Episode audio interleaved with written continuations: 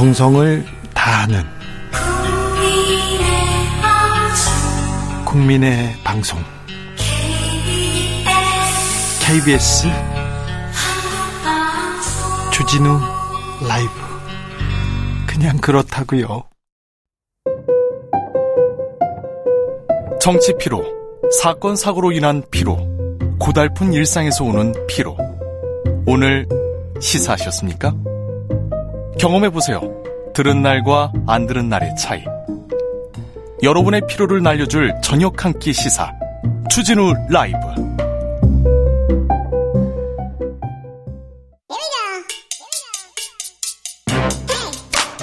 뉴스를 향한 진지한 고민 기자들의 수다.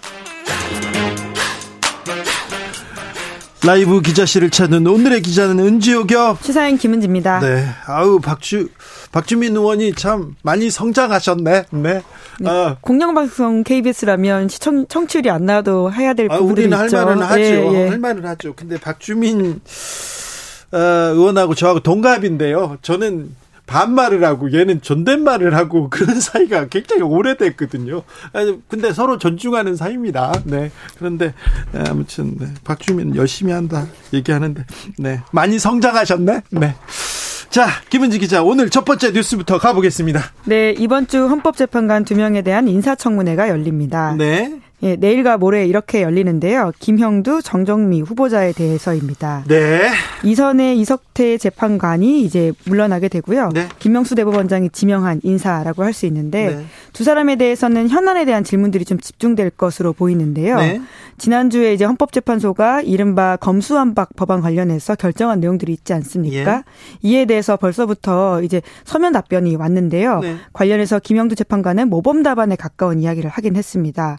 경 찰과 검찰 사이 이해관계를 떠나서 전문가와 국민의 의견을 수렴해 합리적으로 결정돼야 하고 국민의 공감대를 형성할 충분한 토의를 거칠 필요가 있다라고 하는 것인데요. 아, 모범 답 안 쓰셨네요? 네, 이제 하지만 이미 이게 좀 결정이 난 사안이다 보니까 더 자세하게 이야기하는 것은 어렵다라는 사실 양해해 달라라고 했습니다. 아유, 네, 정치적으로 쓰셨는데 다른 사안도 또 어, 물어보겠죠? 네, 이 부분에 있어서는 조금 더 이제 자기 입장을 밝히신 것으로 보이는데요. 강제동원 관련해서 최근에 정부가 내놓은 제3자 변제 방식에 대해서는 피해자의 견해를 존중하는 것이 가장 중요하다라고 아, 이야기했습니다. 네. 근데 아무래도 대법원 취지를 사실상 정부가 따르지 않았다라는 비판이 있기 때문에 고위 법관으로서의 어, 이야기다라고 이해할 수도 있을 것 같은데요. 현실 현재 지금 피해자들이 반발하고 있다는 사실을 고려하면 좀 비판적인 이야기라고 볼 수가 있습니다. 네. 뿐만 아니라 우리나라는 일제 35년 강점으로 많은 손실을 입었고 강제징용 피해자는 직접 손해를 입은 분들이어서 피해의 전보가 필요하다. 피, 피해 전보라고 하는 말이 법률 용어인데 네. 보존해줘야 된다. 예, 보상 네. 배상 이야기인 네. 것으로 보입니다. 네.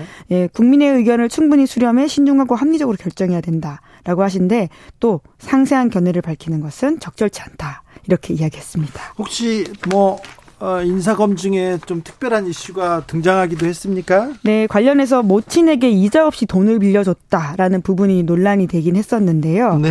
이에 대해서는 이렇게 밝혔습니다. 모친 소유 아파트가 재건축되면서 부담하게 된 6억 3천여만 원의 추가 분담금, 그로 인한 대출 이자와 원금 상환액, 재산세, 종부세 등을 모친이 부담할 경제적 여유가 없어서 대여했다. 하지만 이자를 받지 못한 부분은 증여세 납세를 검토하고 있다라고 하는 것인데요. 네. 이제 그냥 돈을 준 부분이 있다 보니까 이에 대해서 이제 검증 과정에서 논란이 돼서 뒤늦게 내겠다 이런 뜻으로 이해하면 될 것 같습니다. 네. 뿐만 아니라 이제 송파 아파트를 살 때 이제 매도인에게 감세 목적 이었는지 이제 원가보다 더 싸게 신고를 해줬다라고 해요. 다음 계약서 했군요. 예, 예. 그래서 사정상 어쩔 수 없이 요구에 응했으나 매매가를 낮게 신고한 점을 송구스럽게 생각한다 이렇게 밝혔습니다. 사정상 판사님들은 사정상 그런 거 안 봐주시면서 네 그러셨네. 또 정정미 후보는요? 네, 지금 농지법 위반 의혹이 있다라고 하는데 농지법 위반이요? 네, 2013년 5월에 경북 청도에 소재한 토지를 사들이면서 농업 경영 계획서 같은 걸 내야 되거든요. 네. 여기에는 자기 노동력을 활용해서 영농에 종사할 것이다 이렇게 밝혔는데 아이고. 예, 실제로는 판사 업무를 계속했고요. 네. 농사를 지은 것은 후보자의 부친이라고 합니다. 아. 예, 예, 이런 상황에 대해서 정 후보자는 서류 부분은 부친이 처리해서 상세하게 알지 못하지만 청문회 소송에서 소상히 밝히겠다라고 했다고 합니다. 알겠습니다. 아무튼 이번 청문회는 뭐 개인의 신상보다는 정치적인 이슈를 어떻게 보느냐 그런 질문이 집중될 것 같습니다. 네, 그렇습니다. 다음 뉴스로 가보겠습니다. 예, 뇌물 검사에 대한 손해배상 청구가 기각됐다라고 합니다. 무슨 내용입니까? 네, 한겨레 신문 보도인데요. 전직 검사가 어, 현역 현역일 때 기소를 대가로 뇌물을 받았다. 라는 사실을 뒤늦게 알게 된 피고인이 손해배상을 청구한 건데요. 네.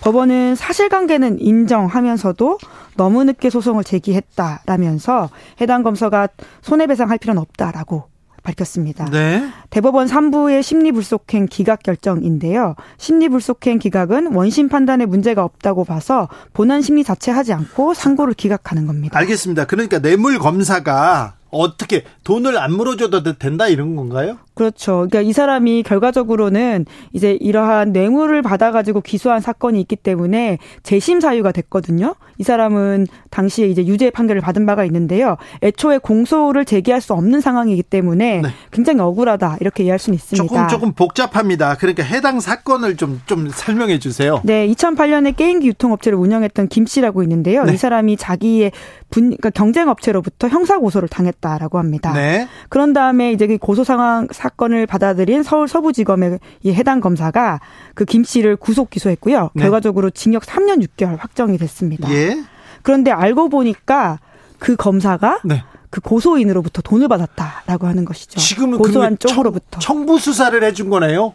그렇게 볼 수 있는 진짜 깡패, 건데요. 깡패 역할, 깡패 짓이네요. 네, 실제로 이제 해당 혐의가 밝혀졌고요. 얼마나 돈을 받았냐라고 본다면 수표 1,600만 원어치 그리고 술값도 385만 원 정도 네, 접대를 받았다라고 하는데요. 이 검사는 구속됐습니까? 네, 그 재판을 받아가지고는 실제로 유죄가 나오긴 했는데요. 네. 하지만 이게 뒤늦게 밝혀진 상황이어서 이미 검사 옷을 벗어가지고 검사로서는 징계를 받지 않았다라고 합니다. 징계를 받을 것 같으니까 지금 빨리 지금 변호사를 개업하고 검사 옷을 벗으니까 징계를 안 받은 거 아니에요. 이렇게 유죄가 판, 확정될 것 같은 사람들은 사표 수리를 안 하고 조사를 하는 게 맞는데 이 사람 봐준 거 아니에요. 뭐 이제 그런 의심을 살 수밖에 없는 상황이긴 한데요. 검사니까 자기네들끼리 봐준 거 아닙니까? 그렇게 보입니다. 네, 그 결과적으로 이 뇌물 받고 기소한 사건으로 그 감옥을 갔던 사람으로서는 억울한 상황이기 때문에 억울하죠. 네, 재심을 청구했었는데요. 실제 재심이 받아들여졌습니다. 네. 그리고는 그것뿐만이 아니라 본인이 겪은 부당함에 대해서 이제 돈을 물려내야 된다라는 한 소송을 구상권 냈는데 청구해야겠죠. 네, 그런데 이제 손해배상 청구는 결과적으로 받아들여지지 않았습니다. 네, 검사 네. 시간이 너무 지났다라고 하는 것이죠. 네, 아, 참 소열 씨. 소멸시효 이렇게 나오. 그러니까 이 검사는 어떻게 된 거예요? 뇌물 받고 뇌물 받고 이게 청부 수사를 한 청부 수사를 한 검사는 징계도 안 받았다. 아 하지만 이제 형사처벌은 받았습니다. 네. 뒤늦게 요 사건이들이 이제 불거져가지고 구속됐어요? 어, 구속 여부는 한번 체크를 해봐야 되겠습니다. 네, 한번 보자고요. 아 정말 나쁜데 이 검사가 뭐 어? 검사가 이거 뭐 대신 이렇게 보복하고 막 대신 수사를 해주면 이게 깡패지 검사입니까? 깡패네요, 깡패. 깡패 검사 얘기였습니다. 마지막 뉴스는요? 네, 미중 사이의 앱 외교 전쟁이 시작됐다라는 말이 나옵니다. 어떤 겁니까? 네, 틱톡이라고 아마 들어보셨을 텐데요. 아유, 요새 젊은 사람들은 다 틱톡 본다면서요? 네, 전 세계적으로 MZ 세대한테 인기 있는 앱입니다. 네. 근데 이게 중국 앱이거든요. 네, 중국 앱이죠. 네, 이제 그러다 보니까 미국 내에서 지금 틱톡을 전면 금지해야 된다라는 법이 추진되고 있는 상황인데 네. 예, 미중 사이 다양한 경쟁이 심지어 앱으로까지 번졌다라고 이해할 수 있습니다. 그러게요. 뭐, 퇴, 뭐 중국 관련된 뭐, 이건 사안에 대해서 퇴출 이런 건 좋은데, 그래도 이게, 이게 플랫폼, 아, 이거 그것도 젊은 사람들이 하는데 꼭 여기까지 가야 되나 이런 얘기도 있습니다. 그런데 네. 청문회도 열렸어요? 네, 그렇습니다. 청문회에서도 굉장히 많은 공격을 받았고요. 결과적으로는, 예, 이 업체를 미국에 팔아라라고 하는 식의 이야기들이 나오고 있거든요. 이제 하웨이 같은 상황이 될 수도 있다라는 이야기가 나오고 있는데요. 네. 그런데 말씀하신 것처럼 특히나 이제 MZ 세대한테 인기가 있다 보니까 MZ 세대를 대표하는 미국 여성 정치인이 이것이 미국의 수정헌법 1조에 어긋나는 수도 있다라는 문제 제기를 하기도 했었습니다. 그래요. 다른 네. 앱도 중국의 다른 앱도 지금 문제 삼고 있습니까? 아, 당장은 아닌데요. 이 지금 흐름들이 이어진다면 그럴 수도 있지 않느냐라는 이야기가 나오고 있는데 어떤 앱이요? 네, 알리페이나 위챗 같은 건데 사실 한국에선 잘 쓰진 않는데요. 알리페이, 글로벌한 앱입니다. 예. 근데 뭐 알리익스프레스, 알리페이 그리고 위챗 쓰는 사람들이 있어요. 네, 이제 뿐만 아니라 미국이 이제 이러한 흐름들과 기조를 계속 가져가게 된다면 네. 호주, 일본과 같은 동맹국한테도 중국의 앱을 안보 위협 가능성을 들어서 동참해라 이렇게 요구할 수도 있다라는 말이 나오거든요. 네. 그러니까 지금 미국에서는 공무원들은 당장 틱톡 앱을 삭제하라고 하고요. 그뿐만이 아니라 미국 전역에 이걸 금지해야 된다라는 목소리가 나오고 있는데 다른 아, 나라에까지 그렇게 할 수도 있다는 거죠. 그런데 이거 미국이 너무 일방적으로 이렇게 나서는 거 아닌가? 이거 어 뭐 국민의 기본권 침해하는 거 아닌가 이런 생각도 드는데요. 네, 이제 물론 이제 이런 중국 앱이 특히나 정보들을 다 수집해 가지고는 중국 정부에 넘긴다라는 의심들이 아주, 아주 짙고요. 네. 관련된 보도들도 있습니다. 그러다 보니까 그런 해소 어, 어떤 안보 불안을 해소해 주는 게 먼저라는 생각이 들긴 하지만 실제적으로 아까 말씀드린 것처럼 이렇게 아예 앱을 정, 결정하는 게 맞느냐라는 이야기가 미국 내에서도 나오고 있는데요. 네. 오카시오 코르테즈 미국 민주당 하원 의원이 굉장히 유명한 아 이분 뭐 대표적인 네. 진보의 기수입니다. 지금 네. 아주 젊은데요. 젊은 아이콘 같은 정치인입니다. 네, 이제 그 정치인이 틱톡 자기 계정에다, 계정에다가 반대 목소리를 올렸습니다. 네. 정부가 틱톡 금지 같은 중대한 결정을 내리려면서 대중도 왜 그런 결정이 정당한지 알아야 하고 관련 정보 공유해야 된다. 정치권이 성급하게 1억 5천만 미국인 사용자에게서 틱톡을 빼앗으려고 한다. 이렇게 비판을 했다라고 합니다. 아, 이분 뭐 출마할 때부터 당선될 때부터 굉장히 좀 센세이션 일으켰는데 지금도 열심히 하고 있습니까? 네, 그렇습니다. 말씀하신 것처럼 진보 정치권의 아이콘이라고 할 수 있는 인사인데요. 그러니까 왜 이렇게 AOC 의원이 이런 말 하냐라고 볼 경우에는 미국 내에서는 이제 틱톡 금지해야 된다라는 의견들은 한 절반 가량 된다라고 하는데요. 하지만 MZ 세대에서는 반대가 훨씬 더 많다라고 합니다. 네. 이제 그러다 보니까 이러한 여론들을 좀 의식한 게 아니냐라는 분석도 나오고 있습니다. 여기까지 들을까요? 네. 기자들의 수다 시사인 김은지 기자와 함께했습니다. 감사합니다. 네, 고맙습니다. 교통정보센터 다녀오겠습니다. 김민혜 씨.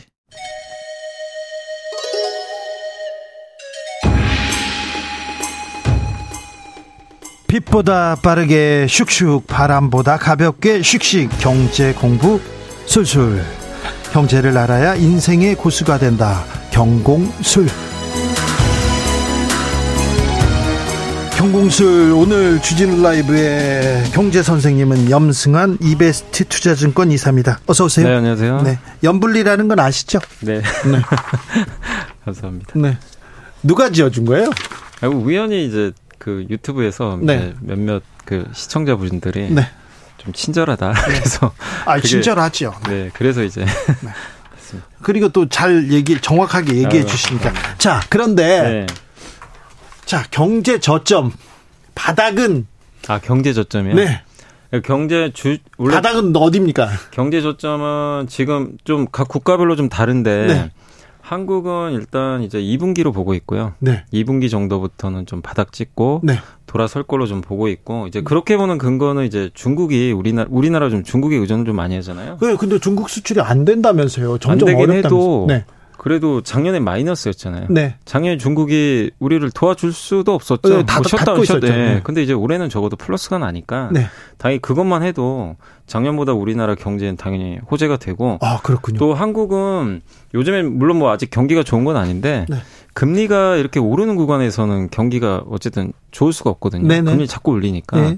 네. 근데 지금 이제 어쨌든 이제 미국의 은행 리스크가 좀 커졌잖아요. 네. 그 지금 무슨 얘기가 나오면 7월에 미국이 금리 인하할 수도 있다. 금리 인하요? 네, 인하까지 얘기가 나와요. 지금 시장은 그렇게 예상을 하고 있어요. 네. 그러면 결국 하반기에는 이제 이런 좀 유동성 면에서 숨통이 튀기 때문에 결국 경기 저점 한 2분기 정도는 되지 않을까. 이거는 또뭐 꼭 저희 증권가에서 분석한 건 아니고 한국은행에서도 올해 뭐 전망치를 낮추긴 했지만 네. 상저하고로 보고 있거든요. 네. 경제 전망을. 그래요. 그래서 하반기가 더 좋기 때문에 네. 상반기에 어쨌든 한 2분기 중에 저점 나오지 않을까. 그래요. 미국의 기준 금리 올랐습니다. 0.25% 포인트 올랐고요. 그리고 파월 연준 의장 연내 금리 인하 없다. 네. 이렇게 얘기했는데도 그러니까 시장은 그걸 안 믿어요. 안 믿어요. 아예 믿지도 않고 네. 지금 시장에서 예상하는 건 뭐냐면 이제 은행 위기가 터졌잖아요, 갑자기. 예. 은행 위기가 처음에는 네. 실리콘밸리에 있는 작은 예. 은행입니다. 뭐 규모상 뭐 작은 그 은행이라고 얘기할 수는 없지만 규모 뭐뭐 뭐 전국 단위도 아니고요. 네. 전 세계적인 것도 아닌데 네. 그다음에 크레딧 스위스에 지금은 도이치방크 까지 갔잖아요. 근데 사실 이게 전염되고 있어요. 네. 그러니까 이제 은행에 조그만 뭐 조그만한 건 아닌데 미국의 실리콘 지역의 한 은행이 이제 파산을 하다 보니까 예. 이 회사가 사실 돈이 없어서 파산한 건 아니었거든요. 예, 예. 가지고 있는 자산이 너무 채권이 많아 가지고 급하게 팔다가 이제 이렇게 된 건데 그러다 보니까 무슨 일이 일어나냐면 내가 예금했던 은행에 문제 있나 이래서 사람들이 이제 예금 인출을 시작을 했는데 예. 이게 미국에서 번져 나가서 크레딧 스위스까지 간 거죠. 네. 크레딧 스위스는 예전부터 좀 약간 리스크 있다라고 많이 알려졌던 은행이에요. 스위스 은행인데 예? 너무 투자를 많이 해 놓은 거죠. 그러다 보니까 항상 리스크가 있다고 했는데 거기서 실제로 고객들이 돈을 빼기 시작한 겁니다. 예? 근데 그리고 항상 얘기 나오는 게 도이치뱅크도 위험하다. 예? 예 사실 도이치뱅크는 이렇게 그 데이터를 찾아보면 아주 위험한 은행은 아니에요. 아이고, 돈도 잘 벌고. 그리고 지금 지금 유럽에서 뭐 독일 경제가 가장 단단하고 네. 그리고 도이치방크 거기에서 1위 은행 아닙니까? 1위 은행이고 뭐 10개 분기 연속 흑자 내고 네. 그다음에 예금 받은 거를 대부분 또 대출로 많이 줬어요. 네. 그러니까 우리 한국과 비슷하죠. 네. 근데 이제 자꾸만 이제 사람들이 좀 불안하게 생각하는 거예요. 이제 도이치뱅크에 대해서 예전에 도이치뱅크가 또 이제 러시아랑 좀 거래했던 그런 부분도 있고 예. 그다음 에 요즘에 제일 위험하다고 평가하는 게 미국의 상업용 부동산이거든요. 예. 여기 좀 약간 대출도 좀 들어가 있는 것 같아요. 예. 그러다 보니까 이제 이게 약간 막연한 거죠. 도이치뱅크도 위험하지 않을까? 그러니까 뭐 명확한 근거가 있는 건 아니에요. 아니 그런데 이 명확한 근거는 없지만 네. 이 위험하지 않을까 이 막연한 위험이 맞아요. 전염되면 우리 은행권에 전염되면 우리 큰일 나는 거 아니냐. 이분께 그러니까, 우리나라에서도 이런 맞습니다. 얘기 나온다고 그런 얘기가 스멀스멀 그러니까 나오지 않습니까? 제일 위험한 게 이제 그 기자님 말씀대로 정확하게 짚어주신 게 이게 요즘에 전염병처럼 네. 옮겨가는 게 그래서 이제 뭐 그 용어로 뱅크데믹 우리 팬데믹 겪었잖아요. 예, 예. 뱅크데믹이라 그래서 네. 은행끼리 전염된다. 예. 당연히 안 좋은 거죠. 그래서 지금 지난 금요일 날 도이치뱅크 사건 터지고 나서 독일의 그 울라프 숄츠 총리가 예. 전격적으로 발표를 했어요. 도이치뱅크 아무 문제 없다. 네. 왜냐하면 이제 진정시켜야 되니까. 네. 그리고 한국은행도 지난주 제가 알기로는 금요일 날 긴급 점검한 걸로 알고 있거든요. 예. 금융당국. 예. 근데 이제 지표나 이런 거 봤을 때는 아직은 우리나라는 워낙 그동안 규제도 굉장히 심하게 했습니다. IMF 때 우리가 체질 개선을 했는데 예. 지금 뭐 좀 약간 뭐라고 굉장히 예, 좀 타이트하게 규제도 했고 또 왜냐하면 미국 은행이 많잖아요. 근데 우리 한국은 은행이 몇 개 안 됩니다. 네. 구조 정도 되고. 네. 근데 이 중에 은행이 하나라도 만약에 그렇죠. 무슨 문제 생기면요. 네. 이뭐 국내 경기는 정말 난리가 나거든요. 네. 그렇기 때문에 그 그걸 알기 때문에 그 전부터 굉장히 타이트하게 또 관리도 해 줬어요. 네. 예. 그렇기 때문에 한국까지 전염될 가능성은 지금 거의 없는 상황입니다. 근데 이제 우려하신 대로 이게 전염병이 돼 버리면 네. 그게 좀 무서운 거죠. 알겠습니다. 그래서 지표상으로는 아직 큰 문제는 없습니다. 알겠습니다. 네. 우리 그렇게 뭐 불안하거나 우려할 일은 아닌 것 같습니다. 네. 우리 은, 은행권은요. 근데 은행권은 그런지 모르는데 어유 삼성전자를 비롯한 전자, 가전, 화학 실적이 너무 안 좋아요. 네, 너무 안 좋습니다. 지금 삼성전자도 삼성전자인데 SK하이닉스가 올해만요. 올해 1년 동안 11조 원 적자가 날 것 같습니다. 아, 10조 넘게요? 10조 넘게. 지금 예상이 그래요. 네. 근데 이제 그 정도로 지금 안 좋은 게 너무 재고가 많아요. 네. 근데 재고가 많은데 반도체는 24시간 찍어야 되잖아요. 네. 찍어서 어떻게 해야 되죠? 팔아야 되는데 네. 안 사가요. 아니 고객들이 안 사갑니다. 고객도 재고가 많아요. 아이고. 반도체 재고를 워낙 왜냐면 옛날에 팬데믹 때 네, 부족하다며 반도체 없어가니까 미리 많이 좀 사놓은 거예요. 네. 근데 요즘에 이제 가전제품이나 이런 반도체가 들어가는 부품, 이 제품들이 안 팔리거든요. 사람들이 잘 안 삽니다. 소비를 안 하니까. 네. 그럼 거기도 재고 많죠. 삼성은 이제 찍어내야 되죠. 넘겨야 되는데 안 넘어갑니다. 네. 어떻게 해야 돼요? 갖고 있어야죠. 아니, 그럼 갖고 있다가 어떻게 해야 되냐면 갖고 있다가 몇 달 지나면 이게 가치가 떨어져요. 예. 반도체는 첨단 공정으로 계속 생산을 해줘야 되는데 네. 6개월 전에 반도체를 누가 쓰고 싶겠어요. 예. 그럼 어떻게 해야 되죠? 싸게 또 팔아야 됩니다. 네. 예, 헐값에. 예. 그러니까 이게 악순환이 반복되는 거예요. 그래서 가장 좋은 거는 누가 사주든가. 예. 근데 이제 좀 기대하는 건 뭐냐면요. 중국이 리오프닝을 하잖아요. 네. 그러니까 중국에서 적어도 스마트폰 판매가 좀 늘어나지 않을까. 네. 중국이 우리나라 최대 고객이거든요, 반도체. 예.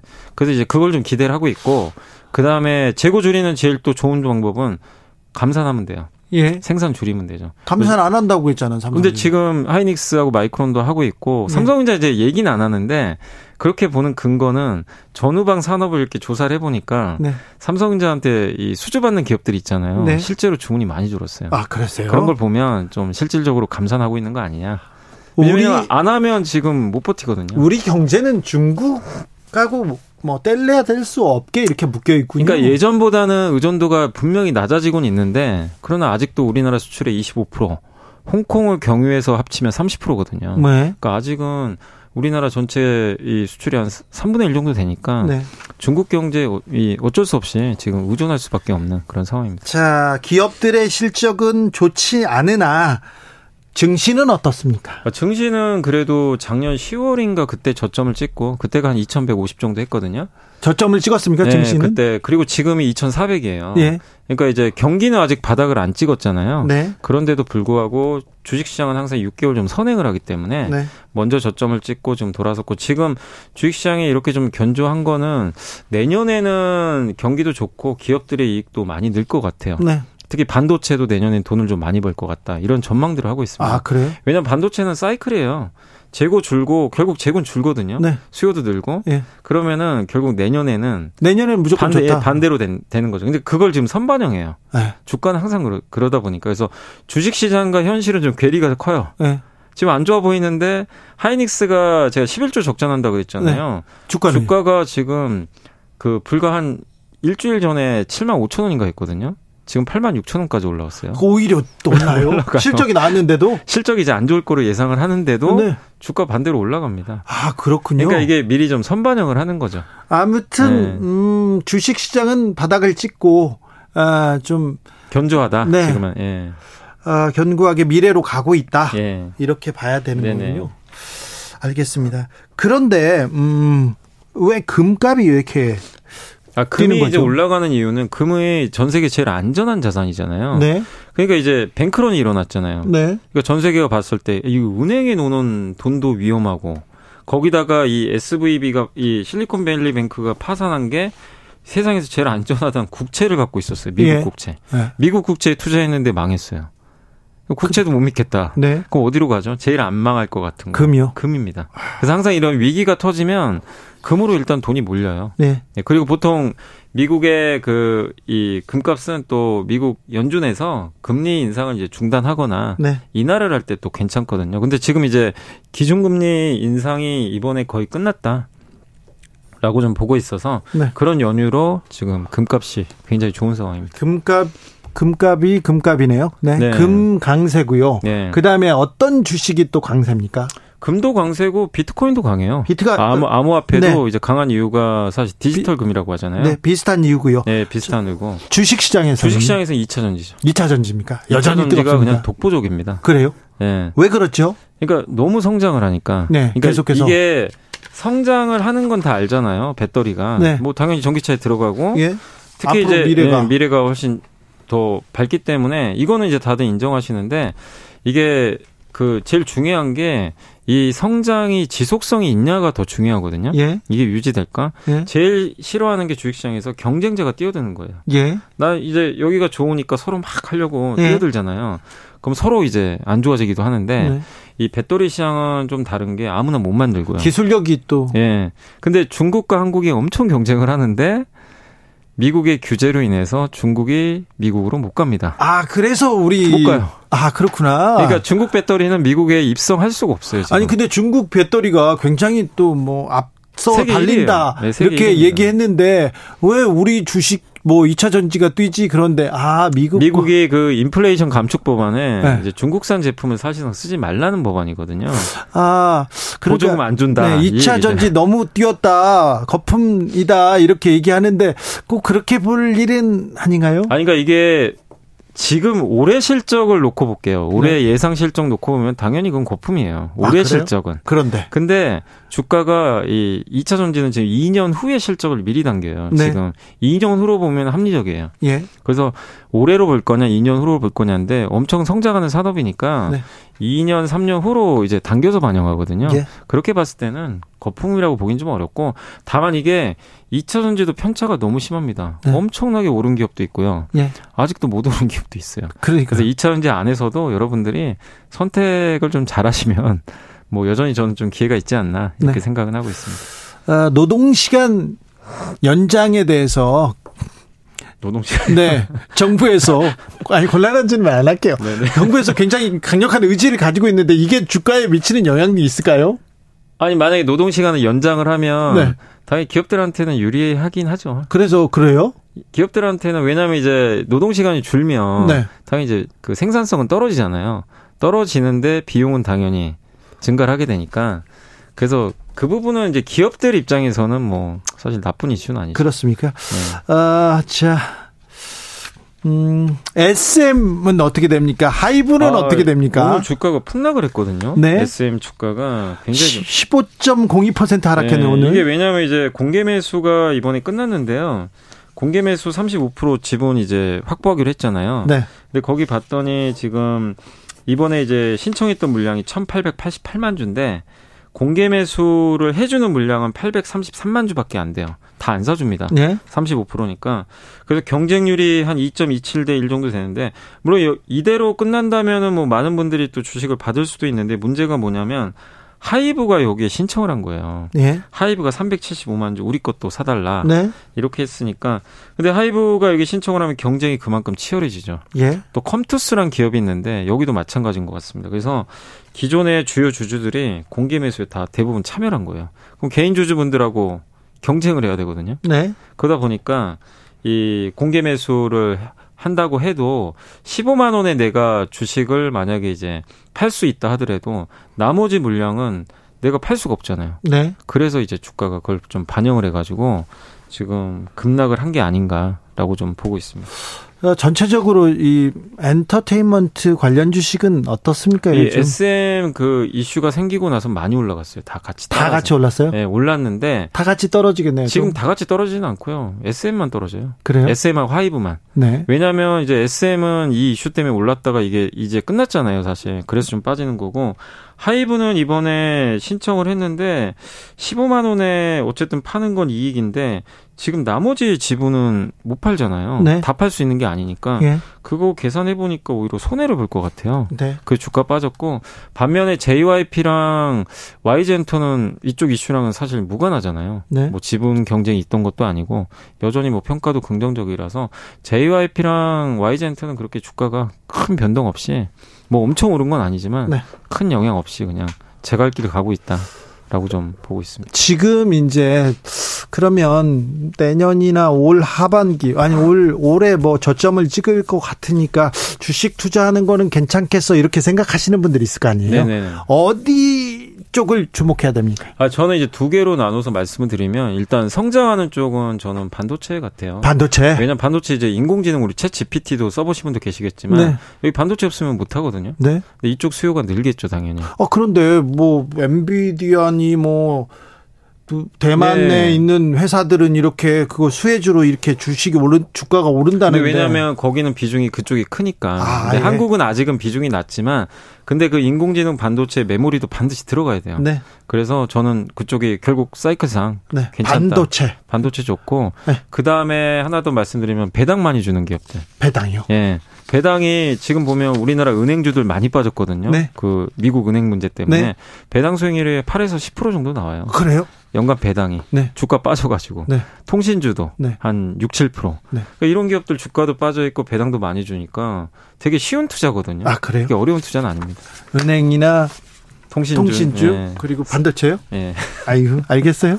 경제 공부 여기까지 하겠습니다. 네. 어, 충분히 말했죠. 다 알아들으셨죠. 네. 경공술 염승한 이베스트 투자증권 이사와 함께했습니다. 감사합니다. 네, 감사합니다. 주진우 라이브 여기서 인사드리려고 합니다. 미카의 위아 골든. 네, 금값 때문에 얘기하는 건 아닙니다. 그냥 우리가 그냥 골든이라고요. 네.